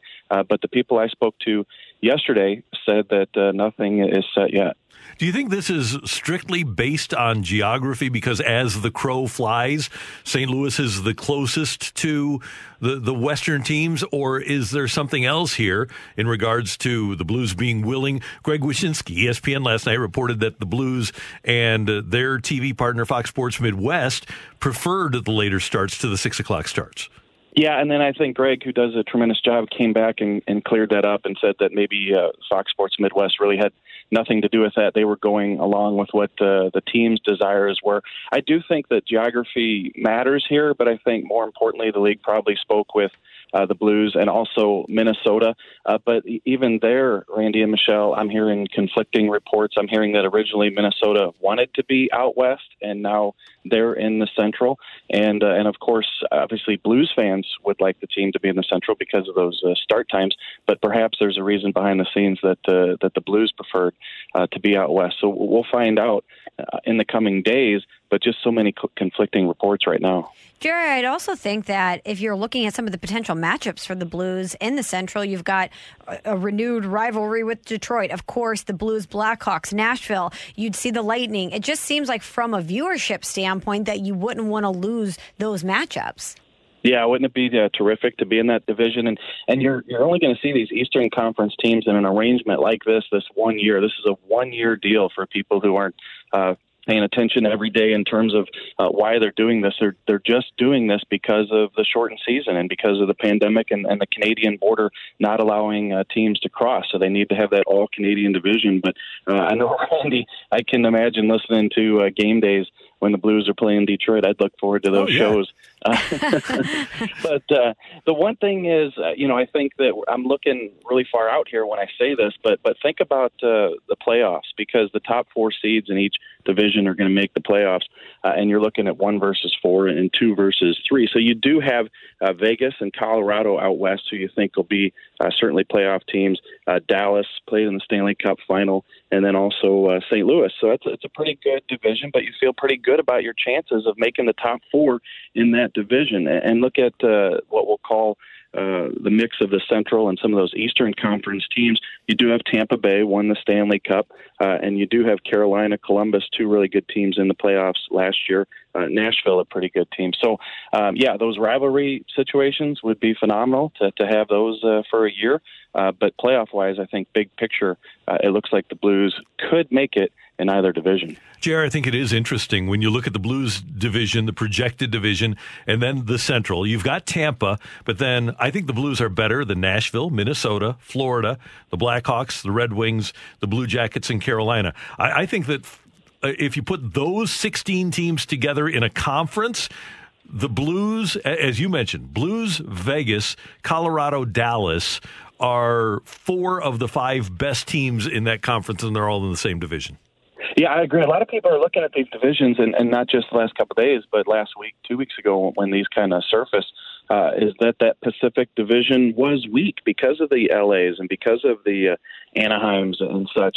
Uh, and that the Blues would fare well in that division. But I look at this division that you just touched on uh, with those other teams, Florida, Chicago, Detroit. That's not very good as well. That's why I'd like to focus on on the top four because at the end of the day, that's all that's going to matter. And I think if you look at it from that perspective, you, you have two top heavy teams with uh, Vegas and Colorado. Uh, but if you can make it in that top four, uh, you will make the postseason. So as I see it, there's three or four good teams in both, and, and I would expect the Blues to be in that mix. By the way, when we did that survey a couple uh, days ago, uh, most fans did predict that if the Blues were in that Pacific Division, if it played out that way, the Blues could be in that three to four mix. JR, speaking of things that you've put out at The Athletic, you have a great piece up right now looking at the p- potential. It's a mock draft of the expansion draft for the Seattle Kraken. Which players could the Blues potentially lose to that draft? Yeah, it's going to be interesting. You know, and I've been doing this for a couple of years. I did my first mock uh, protected list for this draft, the Seattle one, back in 2018. And at the time, the headline was, "Could the Blues really lose David Perron again?" and and here we sit two years later, and it it, it is potentially likely. So uh, I think if you look at this, the seven forwards that I uh, project, uh, and there's seven, three, one, seven forwards, three defensemen, one goaltender. The seven forwards I have are Tarasenko, O'Reilly, Schenn, Schwartz, Robert Thomas, Kyrou, and Sundqvist. Now you might say, why Kyrou and Sundqvist instead of David Perron? The reason is David Perron's going to be in his mid 30s with one year left on his contract. Meanwhile, you have a 22 year old phenomenal skater in Jordan Kyrou, and if he ever figures it out, you know, in terms of his all around game, he could be a really good player. Sundqvist, three more years left on his deal. He's 26. He's kind of a, a motor for this team. So you hate to say it, and you hate to potentially lose David Perron again, but I think uh, that he's a guy. If it's not Perron, you know, I think uh, Sammy Blais or Zach Sanford. Uh, also, you got to look at uh, defense here. Uh, Colton Parayko, Torey Krug now instead of Alex Pietrangelo, and Vince Dunn are my three defensemen. That leaves off uh, Justin Faulk. A lot of people would say uh, that uh, if you expose Faulk, you could lose him.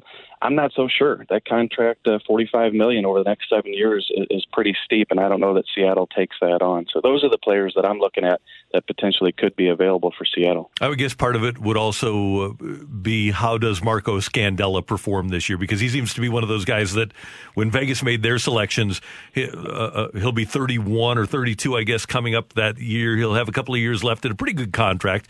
And if he has a good year, he's kind of a foundational, he's not a guy that's a star, but he's a nice player to have if you're trying to win. Yeah, he could be. He's he's an option, but he will have three years left on that deal uh, at a pretty decent number, three point seven. Um, in a pandemic era where we don't know that the salary cap's going to go up, he's going to be in his thirties. Uh, kind of a dark horse for me. You know, Scandella definitely on that list, but uh, a dark horse for me. Niko Mikkola will be eligible for the Mm. draft, and here's a guy, you know, mid twenties, six foot five with international experience. The Blues would hate to lose him. Jeremy Rutherford is with us. Uh, a couple more quick things here on 101 ESPN. How confident are you about the NHL being able to pull off what they're trying to pull off? I, I, apparently, we're heading into another surge after Christmas, and they want to start on January 13th. Yeah, it's going to be difficult. Uh, I think they know that going in. I think everybody realizes around the league, the teams, everybody, um, that it's going to be more difficult than it was to put on the bubbles in Edmonton and Toronto. But they're just going to try to push forward. They know that they're going to run into issues like the NFL, like Major League Baseball, and games are likely going to get canceled, and teams are going to be missing players.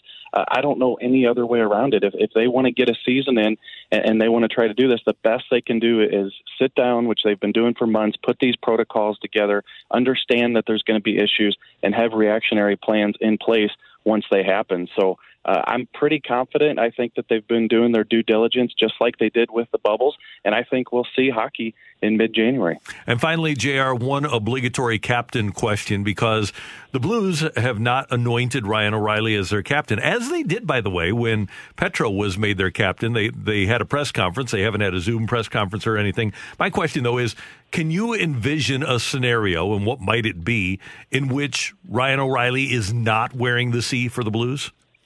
Yeah, yeah, I can, uh, and I do think it's going to be him. Uh, and uh, you know, I don't think that's any reach there. I, I think he's uh, the leader of this team. But I think that it's a situation where if Ryan O'Reilly said, "You know what, guys, I can still lead. You can put the C on somebody else."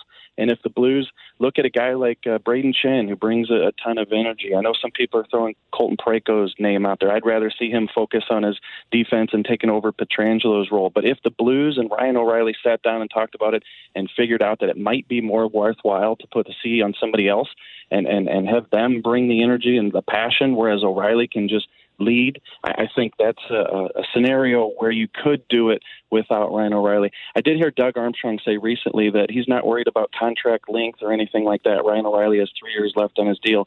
Uh, you give it to the guy who's the best candidate today, and then when he's no longer a blue, you give it to the best candidate at that point. So uh, th- that's not a situation where you give it to, let's say, a Brayden Schenn just because he's got eight years left on his deal.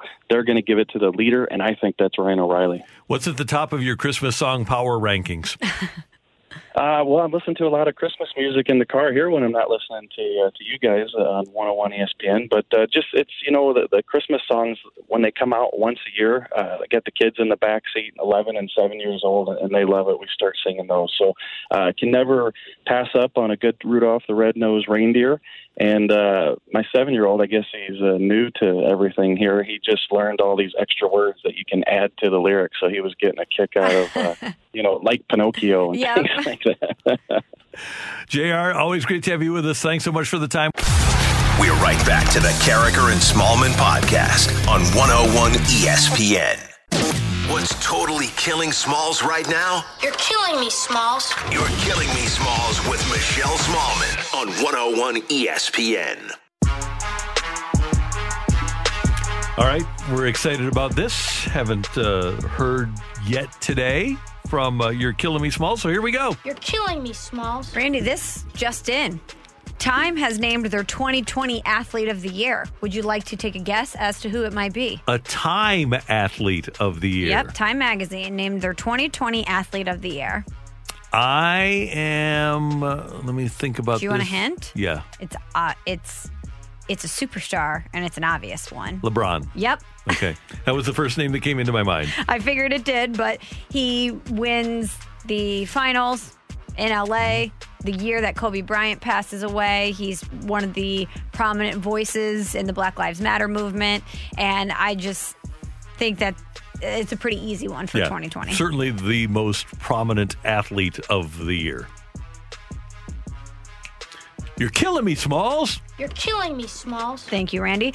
So there's a list of people that are in the sports world that aren't on Twitter that we would love for them to be on Twitter. As much as we hate Twitter, I, for one, would love Greg Amsinger to be on Twitter. I would love to see what Greg Amsinger is tweeting about Mhm. late at night, maybe when he can't sleep, right? Yeah, definitely. Don't you think Bob Costas would be on that list? He'd be fantastic. Although I don't know if uh, how, do we have 280 characters now? it was 120 or 160. Yeah, I, I don't know. Either way, if- it's not yeah. enough to contain Bob. It it's certainly isn't. It's too constricting for Bob, right?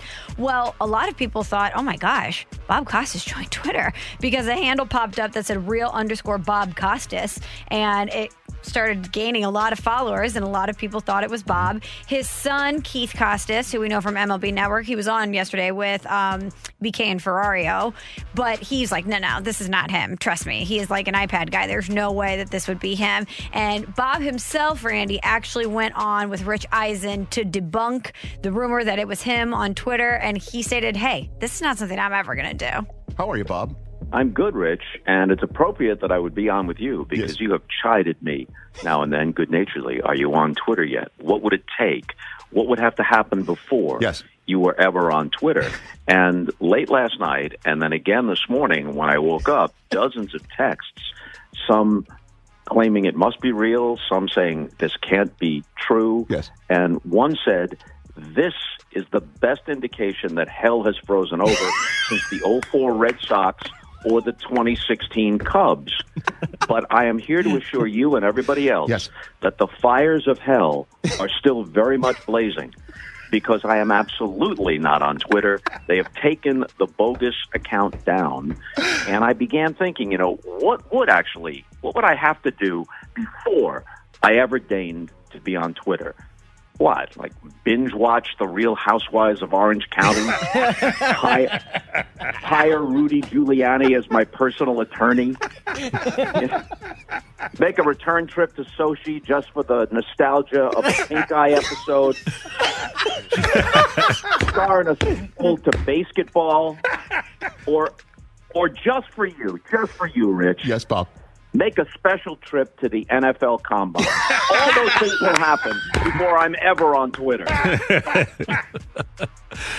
Yeah, he's not going to be on Twitter. And by the way, Bob is a flip phone guy. He's Oh. not a smartphone guy. So it's not like he's going to just pull his phone out of his pocket and say, "Oh yeah, I think I'm going to tweet." No, he's he is when you text with Bob, he's very conservative with his words. And so no, I don't see him as uh, clearly a Twitter guy. He said he'd rather relive the pink eye incident Yeah. than get on Twitter. So that should tell you all you need to know. But he's so self deprecating and funny. Don't you want that to be on social media?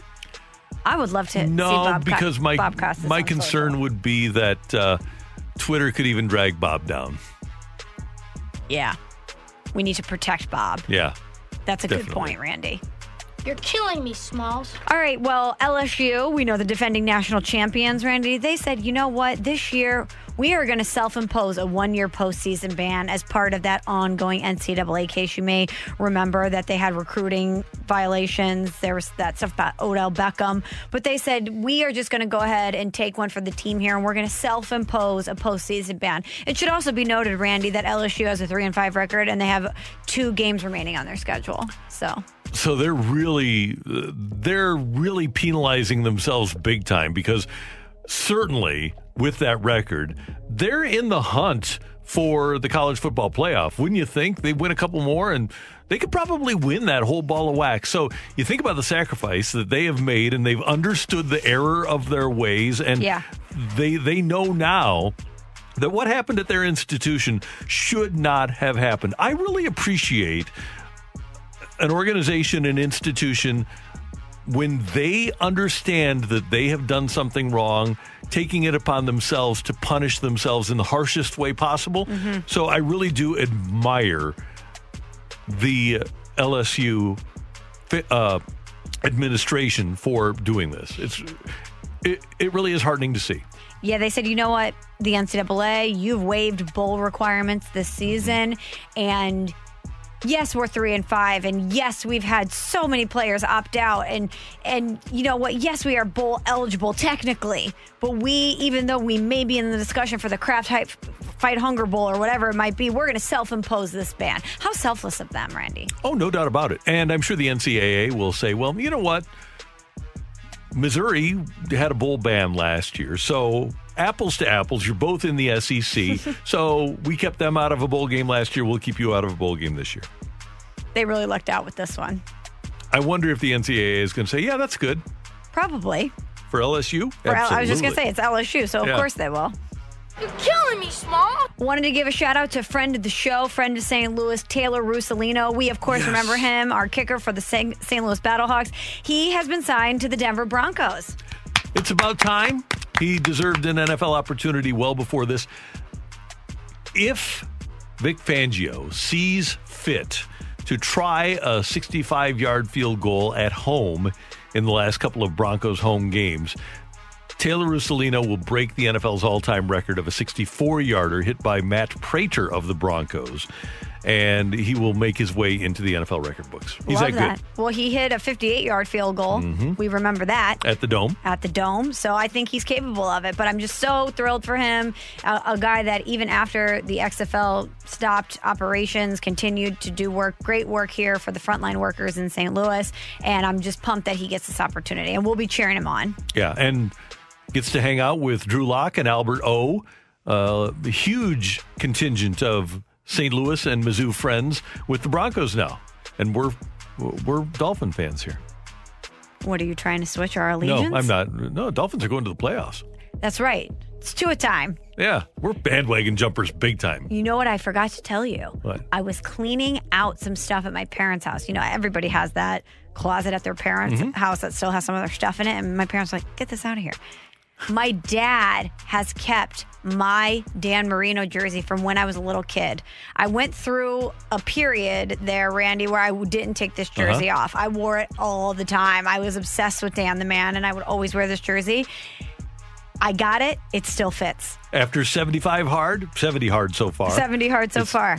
So we need, wear that. We need the Dolphins to get a win, and then on a victory Monday, I'm going to be wearing our Dolphins colors. in. Awesome. I love it. Yeah. So we we're real fans here. We're real fans here. You're killing me, Smalls. Finally, Randy, you're a golf guy. I am. So we had to work this in.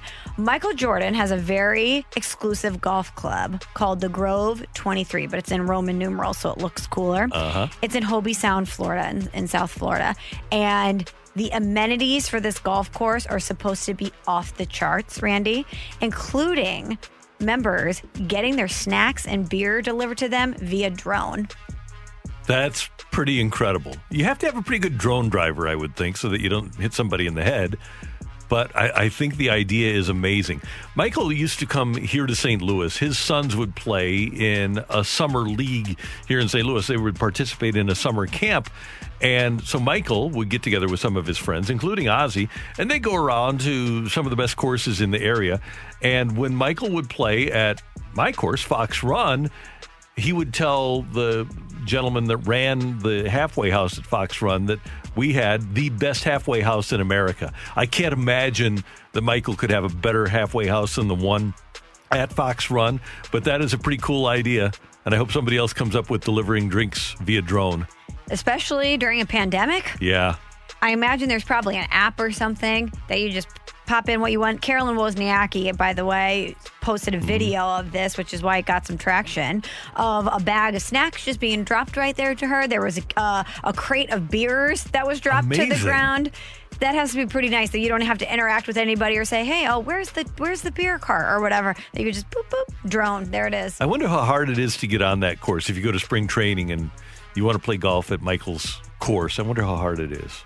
I think for some of those guys, they might know somebody to get them in. I'm talking about for me. Oh, for you? uh, well, you know, you know people, Randy, that could make a call for you. I'm sure you could get in. See if we can make this happen. I, uh, yeah, I, I have a buddy that ha- is a friend of Michael's. There you go. So I know people that know people. At least I don't know people, but I'm uh, I'm within six degrees. Come on, Randy, flex those resources. If, I'll- if you are down at spring training, If I go to spring training in a couple of years, I will. you can figure it out. I'm sure. Um, I'll, I'll talk to somebody.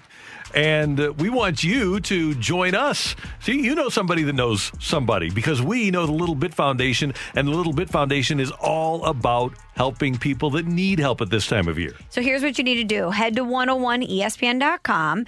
And if you donate at least $25 between now and December 14th, we're going to kick you a free 101 ESPN t shirt as a gift to your donation. But your donation is more importantly going to help the Little Bit Foundation provide a backpack of school supplies to a local student in need. And learning is hard enough in 2020. Let's help these kids out. And thank you to everyone who's already donated. We're halfway to our $10,000 goal. So thank you. And we do have four days left, so you can go to 101ESPN.com and uh, make your contribution. A special thank you to our presenting sponsor, Massage Luxe, and also today, Thanks to T Mobile for making a donation match of $500 to the 12 Days of T shirts fundraiser. Find all the details you need and make your donation to our 12 Days of T shirts fundraiser at 101ESPN.com. Danny Mack joins us next for the crossover towards Scoops on 101 ESPN. We appreciate it. We'll talk soon. Yep. Thanks, guys. See you, brother. That is Jeremy Rutherford, our Blues insider from The Athletic on 101 ESPN. Next up, you're killing me, Smalls. We're right back to the Karraker and Smallman podcast on 101 ESPN. Um, I would look at this year, though, potentially as currently constructed, maybe, and I'm going to counter myself here in a second, but as a transition year because of the of the the the money that's on the books with Carpenter. Uh, Carlos Martinez, Dexter Fowler, and Andrew Miller. That's a lot of money. So you you you get that off the books. There's not a ton that's committed to other guys. I mean, you've got Miles Mikolas. Uh, you, DeJong is really. I mean, that's a He's very inexpensive. It's Yeah. a friendly deal for what you're getting. Um, you- you're going to have some ARB guys that are going to make more money. Maybe you try to extend Flaherty, so there's you know that money could be there.